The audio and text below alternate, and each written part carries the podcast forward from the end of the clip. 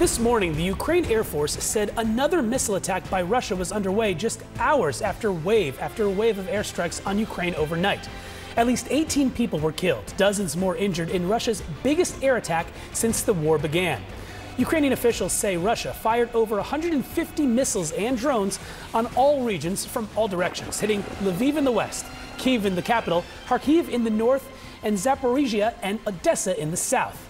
Now, Ukraine says they were able to shoot down most of the missiles and drones, but CNN's Helena Lins is in Kiev this morning. And Helena, you've, as I understand this, witnessed some of these attacks there. So tell us, what are you seeing?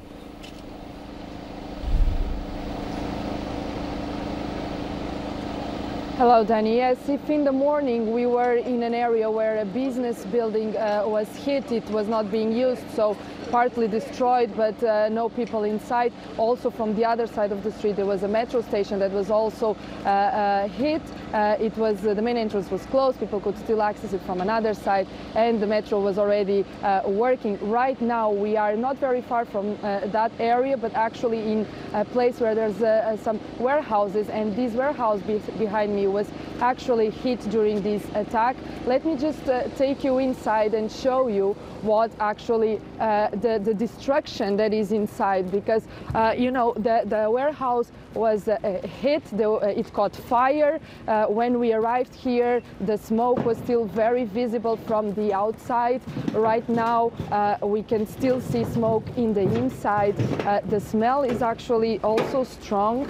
Um, and for some time we couldn't access uh, the inside of uh, the warehouse because firefighters were still trying uh, to uh, stabilize uh, so nothing could actually uh, fall.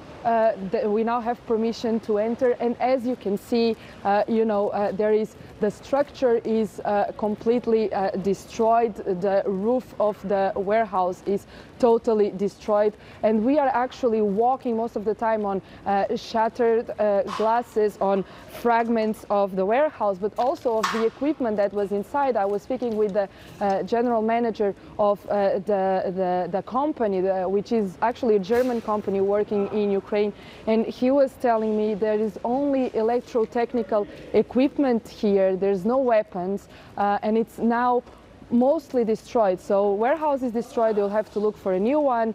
Uh, what is inside, they're trying to understand whether or not they can still recover something and now estimating also the costs of the destruction. Um, the, uh, the, the company is still going to continue working in Ukraine. That's at least what he was telling me. But you know, the, it's very difficult right now uh, to recover from all uh, this loss. There was no one inside the warehouse when the attack happened. It was in the early hours in the morning.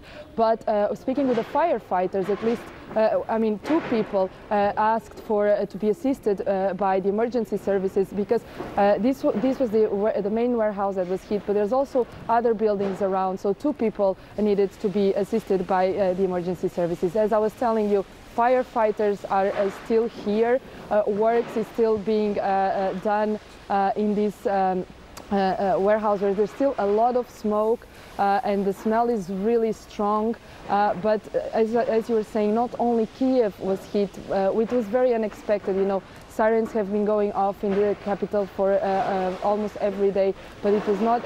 no one was expecting this size of destruction, but also other cities in Ukraine, and this shows the scale of the attack of last night and this morning. Uh, Helena, just the scale of that destruction, uh, pretty incomprehensible. Please stay safe and thank you for bringing us that report. Appreciate it. Yeah, what image is there? The still smoldering wreckage of the airstrikes that are still going on in parts of that country.